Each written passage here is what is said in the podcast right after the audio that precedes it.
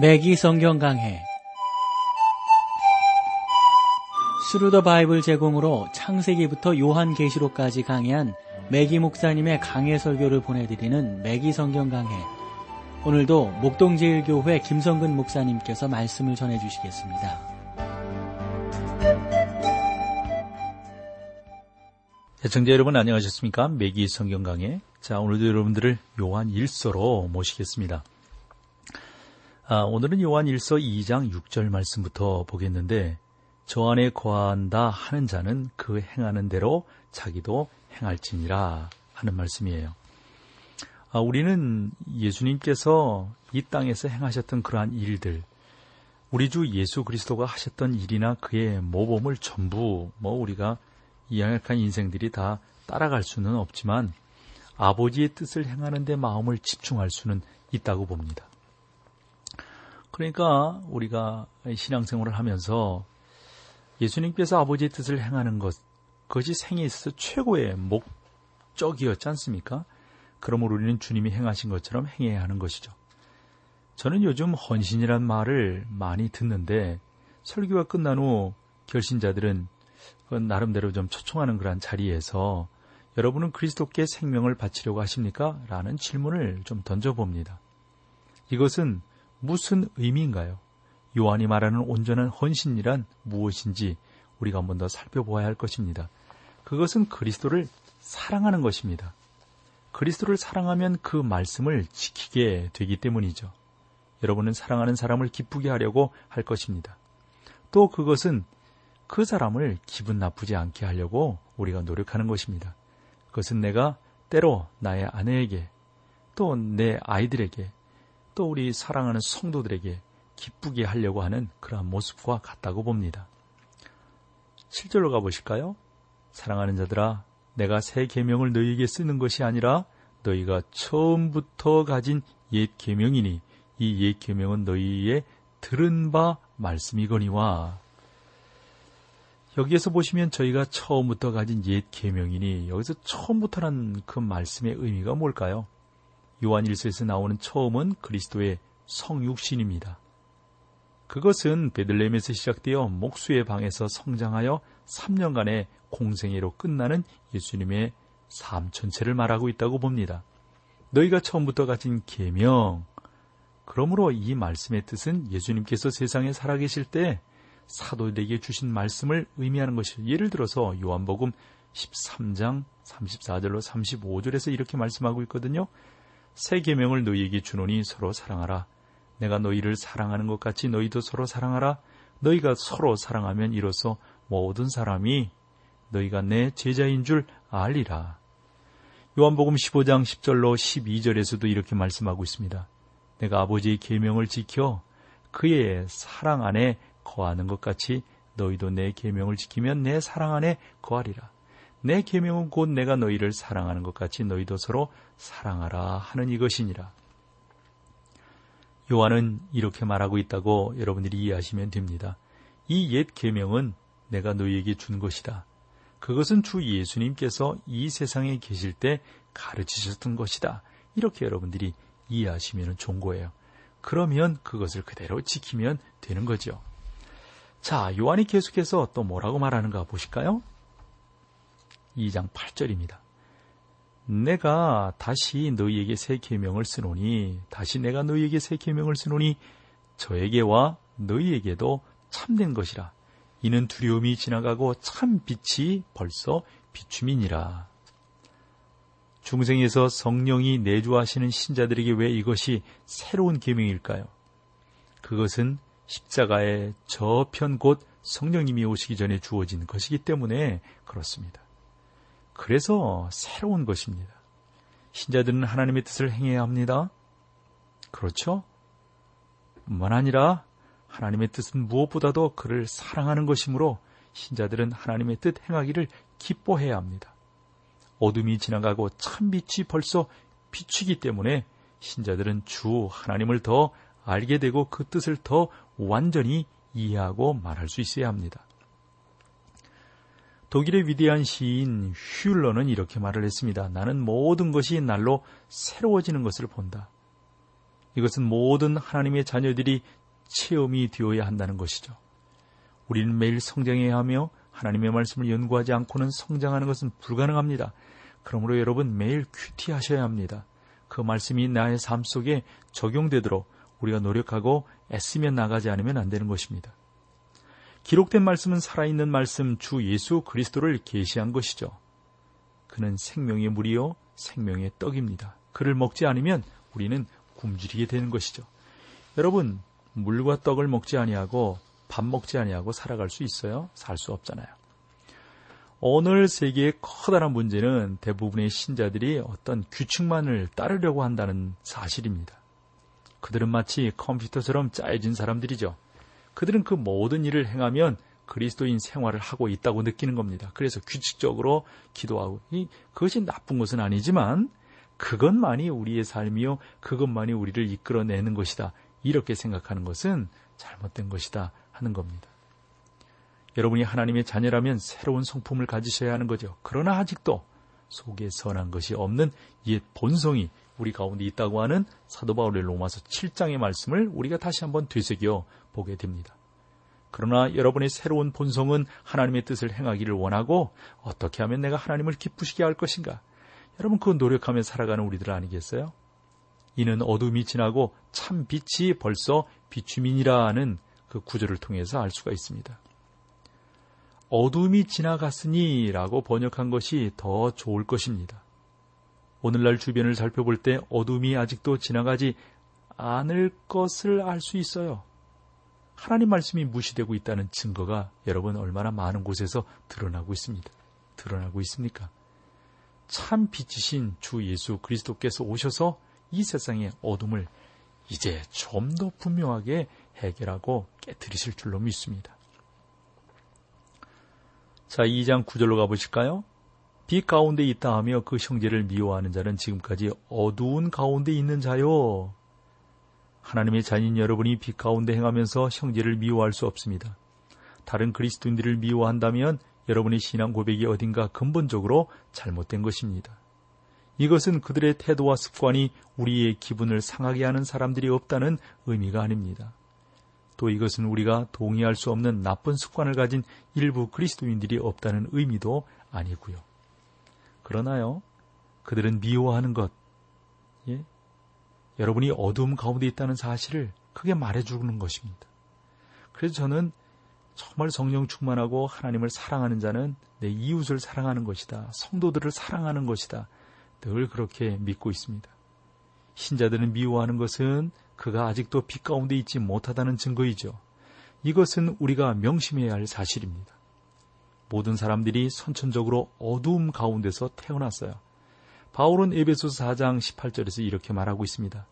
저희 총명이 어두워지고 저희 가운데 있는 무지함과 저희 마음이 굳어짐으로 말미암아 하나님의 생명에서 떠나 있도다. 여러분 이것은요 사람들의 자연적인 상태를 잘 말해주고 있는 거예요. 그러나 우리가 정죄받는 것은 우리의 자연적인 본성 때문이 아닙니다. 그 정죄는 이것은 곧 빛이 세상에 왔을 때 사람들이 자기 행위가 악함으로 빛보다 어두움을 더 사랑하는 것이다. 라고 요한복음 3장 19절이 말씀하고 있어요. 그러니까 이것이 중요한 사실입니다. 우리가 본질적으로 죄인이기 때문에 책임이 있는 것이 아니라 주 예수 그리스도를 거부했기 때문에 그분의 가르쳐 주심을 우리가 딸지 않았기 때문에 그것이 우리에겐 잘못이고 죄가 되는 것이 되겠죠. 그러므로 여러분들이 이러한 사실들을 분명히 깨닫고 하나님께로 나아가는 것이 무엇보다도 중요한 것이다 라고 봅니다. 여러분이 빛 가운데 행하면 모든 어둠을 몰아낼 것입니다. 비추이는 빛을 피하지 말고 그 예수님이거든요. 성령 하나님의 가르침이에요. 주님께서 하신 성경 말씀입니다. 이것이 우리의 마음을 비추게 해서 보아야 돼요. 만일 계속해서 이 빛을 여러분들이 거부한다면 하나님께서 빛을 가두어 버리실 때가 올 겁니다. 여러분 그 대표 주자가 누구죠? 에서가 그런 사람 아닌가요? 그는 빛에 그을려 피부가 붉은 사람이었어요. 그는 육체적으로 그을렸을 뿐만 아니라 영적으로도 그을렸던 사람입니다. 그을렸다고 하는 것이 무엇입니까? 이것은 피부가 특정한 광선을 제외하고 모든 빛을 흡수했다는 의미입니다. 주 예수 그리스도를 세상의 빛으로 그리고 구주로 받아들이지 않는 영혼처럼 피부가 붉게 타고 말 것입니다. 요한은 우리가 어두움 가운데 있는지를 알아보는 시금석 그것에 대해서 10절, 11절에서 말씀해 주고 있는데 이것은 우리가 찬송을 함께 나누고 계속해서 말씀 증거하도록 하겠습니다.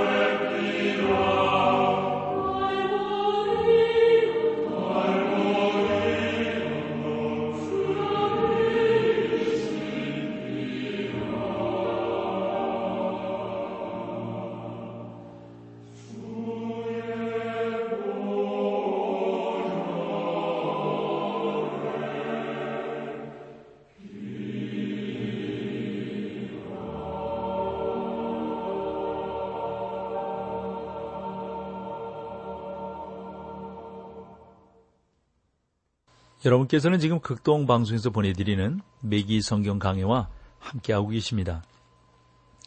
자, 이제 요한은 우리가 어둠 가운데 있는지를 어떻게 알아볼 수가 있는가? 우리가 빛 가운데 있는지 어떻게 알아볼 수가 있는가? 그거 시금석을 우리에게 하나 보여주고 있어요. 10절로 11절을 봐보세요. 그의 형제를 사랑하는 자는 빛 가운데 거하여 자기 속에 꺼리낌이 없으나 그 형제를 미워하는 자는 어두움 가운데 있고 또 어두움 가운데 행하며 갈 곳을 알지 못하나니 이는 어둠이 그의 눈을 멀게 하였음이니라. 예수님이 이 땅에 계실 때 요한복음 8장 12절에서 이렇게 말씀하셨습니다. 예수께서 또 일러 가라사대 나는 세상의 빛이니 나를 따르는 자는 어두움에 다니지 아니하고 생명의 빛을 얻으리라. 사랑하는 성도 여러분, 요한이 제시한 기준을 우리의 삶에 한번 적용시켜 볼 수 있겠습니까? 여러분은 참으로 그리스도를 신뢰하고 있습니까? 그분이 여러분의 빛이 되셨습니까? 그분이 여러분의 형제를 미워하지 않도록 인도하고 계시는가요? 이러한 진리를 우리에게 보여주는 시가 있어 하나 소개하려고 합니다. 홀라티우스 보나드라고 하는 사람의 시인데요. 나는 이 어두운 세상의 빛이라. 나를 바라보라. 그러면 신음하는 자가 일어날 것이요. 너희 모든 날들이 밝아질 것이다. 고 하시는 예수님의 음성이 들리네. 내가 예수님을 바라볼 때 그 안에서 나의 태양과 별을 보았다네. 그 생명의 빛 안에서 나의 모든 날이 다하도록 행하겠네. 내가 예수님의 음성을 듣도다. 라는 짤막한 시입니다. 물론 여러분이 마음에 들지 않는 습관을 가진 신자들도 있을 겁니다. 또 그들의 말투가 마음에 들지 않고 예의 없음이 마음에 들지 않고 수근수근하는 게 마음에 들지 않을 수도 있습니다. 또 서로 충동을 일으키는 개성을 가지고 있어가지고 좀 모나서 아주 또 급한 성격이어서 마음에 들지 않을 수도 있어요. 그러나 그것이 그 형제를 미워한다는 의미는 아닙니다. 이 매기 목사님이 하나의 또 예를 들어주고 있는데 당신께서 신학교 다닐 때 아주 비열한 습관을 가진 친구와 한 방을 쓰게 되셨나 봐요. 어, 그가 목사님이 잠자리에 든 후에 아주 노래 부르기를 시작한답니다. 낮에는 노래를 부르지 않다가 밤 11시가 넘으면 노래를 부르기 시작한다는 거예요. 그 밖에도 그는 여러 가지 좋지 않은 습관을 가지고 있었는데 그래서 이 임백기 목사님이 어느 날 그에게 그 친구에게 말을 했죠.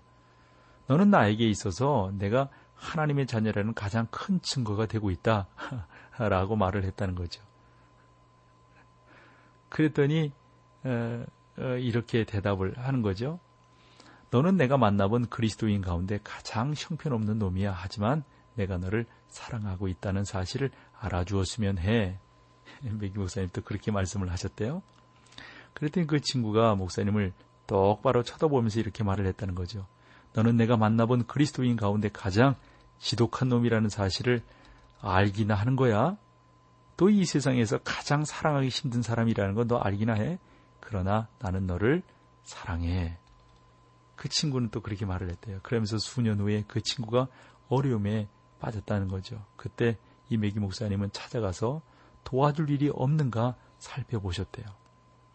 메기 목사님은 그가 아직도 전혀 개선되지 않고 있다는 사실을 알고 계시는데 그는 더 거칠어지고 더 또 안 좋은 쪽으로 이렇게 흘러갔다는 거죠. 그 사람은 하나님의 자녀였고 하나님께서 그를 놀랍게 그 다음에 사용하셨다고 하는 것을 임백기 목사님이 교훈하고 있음을 보게 됩니다. 여러 가지 면에 있어서 훌륭한 사람으로 만드는 것, 그것은 예수님이십니다. 그러므로 우리가 해야 할 것은 그 예수님이 훌륭한 사람으로 만들게 될 그 사람을 사랑하며 그 사람을 이해하며 그 사람들을 도와주는 것이 무엇보다도 중요하다는 말씀이죠. 사랑하는 여러분, 그리스도인들이 마음에 들지 않는다고 할 때, 여러분 옆에 있는 사람이 마음에 들지 않는다고 할 때, 그를 미워하는 것밖에 생각나지 않는 그러한 모습이라면, 여러분 그것은 여러분들이 더 기도하셔야 할 겁니다. 여러분은 그를 전혀 미워할 필요가 없습니다. 우리는 하나님의 자녀로서 그를 사랑해야 합니다. 그러므로 여러분, 요한은 여기에서 아주 놀라운 말을 하고 있어요. 형제를 미워하는 자는 어두움 가운데 행하며 자기가 어디로 가는지 알지 못한다 라고 말하고 있습니다. 왜냐하면 그 어두움이 눈을 가리우기 때문입니다. 사랑하는 여러분, 하나님의 자녀인지 확신하고 또 확인하고 여러분들이 싶으시다면 생활 속에서 이러한 기준을 시험해 보시기 바랍니다. 형제를 미워하면 어두움 가운데 거하는 것이지만 형제를 사랑하면 빛 가운데 거하는 것이다. 그래서 예수 그리스도를 믿는 성도들의 생활은 마치 하나의 삼각형과 같다고 볼 수 있어요. 삼각형의 맨 꼭대기에 하나님이 계시고 하나님의 빛이 여러분이 생활과 마음으로 하나님의 빛이 여러분의 마음, 생활과 마음으로 내려옵니다. 하나님에 대한 여러분의 사랑은 위로 올라갑니다. 왜냐하면 그가 먼저 여러분들을 사랑하셨기 때문입니다. 여러분이 땅 위에서 빛 가운데 행하면 그것을 형제를 사랑한다는 의미입니다. 형제를 미워하면 하나님을 사랑 안 한다, 안 한다는 것이죠. 이것은 절대적으로 불가능한 사실이며 요한은 나중에 이 사실을 분명히 밝히고 있습니다. 그래서 요한이 주제를 이제 또 바꿔서 말하고 있는데 요한이 주제를 바꾸고 있는 것은 우리가 또 새로운 세계를 소개해 주기 위한 건데 요한은 신자들의 각각 다른 세 가지 정도에 대해서 우리 가운데 설명해 주기 시작합니다. 자, 이제 12절로 가볼까요? 2장 12절. 자녀들아 내가 너희에게 쓰는 것은 너희 죄가 그의 이름으로 말미암아 사함을 얻음이요. 여기에서 자녀들이라는 헬라어 테크니아는 어, 나이와 성숙함에 관계없이 모든 신자들을 가리키는 표현이라고 저는 생각을 해요. 모든 신자들이 근거하고 있는 기초는 예수 그리스도의 보혈로 말미암아 죄 사함을 받습니다. 너희 죄가 그의 이름으로 말미암아 사함을 얻음이요. 그렇죠? 일부 그리스도인들은 그 어린 자녀의 위치에 있으면서 거기에서 벗어나려고 하지 않습니다. 이제 요한은 또 다른 무리에게 말씀하고 있는데 그것이 13절입니다. 아비들아 내가 너희에게 쓰는 것은 너희가 태초부터 계신 일을 알미요 청년들아 내가 너희에게 쓰는 것은 너희가 악한 자를 이기었음이니라. 여러분 여기에 보시면 아비들 이 아비들은 수년 동안 주 예수님을 알고 또 장성한 성도들을 말해주고 있습니다. 저는 다윗이 늙었을 때 시편 23편을 썼다고 생각합니다. 젊은 목동으로서 이러한 시를 결코 쓸 수가 없다고 보는 것이죠. 왜냐하면 그 시편은 인생의 기복을 겪은 사람으로부터 나오는 고백이기 때문에 그렇습니다. 다윗은 모든 어려움과 문제를 부딪혀 왔으며 하나님과 교제하면서 그는 살아왔어요. 그러므로 여러분들이 장성한 하나님의 자녀이며 확실히 요한이 아비들이라고 부르는 그러한 범주 안에 여러분들이 포함된다고 하면 그것은 시편 23편을 여러분들이 분명히 이해함으로 이루어질 수 있다고 생각을 합니다. 왜냐하면요, 저는 시편 23편을 늙은 왕의 시편이라고 부르거든요. 왜 그러냐면 다윗이 왕위에 앉아 자기 인생을 회고하면서 이 시를 썼다고 생각하기 때문에 그렇습니다. 그는 베들레헴 언덕에서 양을 치던 목동으로서 사자와 곰으로부터 어떻게 양떼들을 지키는지를 잘 알고 있었습니다. 그리고 어, 왕, 곧 자기 백성의 목자가 되었을 때 이것을 기억을 했습니다. 다윗은 자기 했던 일을 돌아볼 때 요나단과 우정, 사울 왕으로부터의 도피, 그리고 헤브론에서의 통치 끝으로 하나님께서 자기를 열두 지파의 왕으로 세우셨던 때를 회상을 했던 거죠. 또한 자기의 무서운 죄와 그 죄를 고백했을 때 받았던 하나님의 용서를 기억을 했습니다. 다윗은 자기 가정에서 일어났던 어려운 일들을 회상했습니다.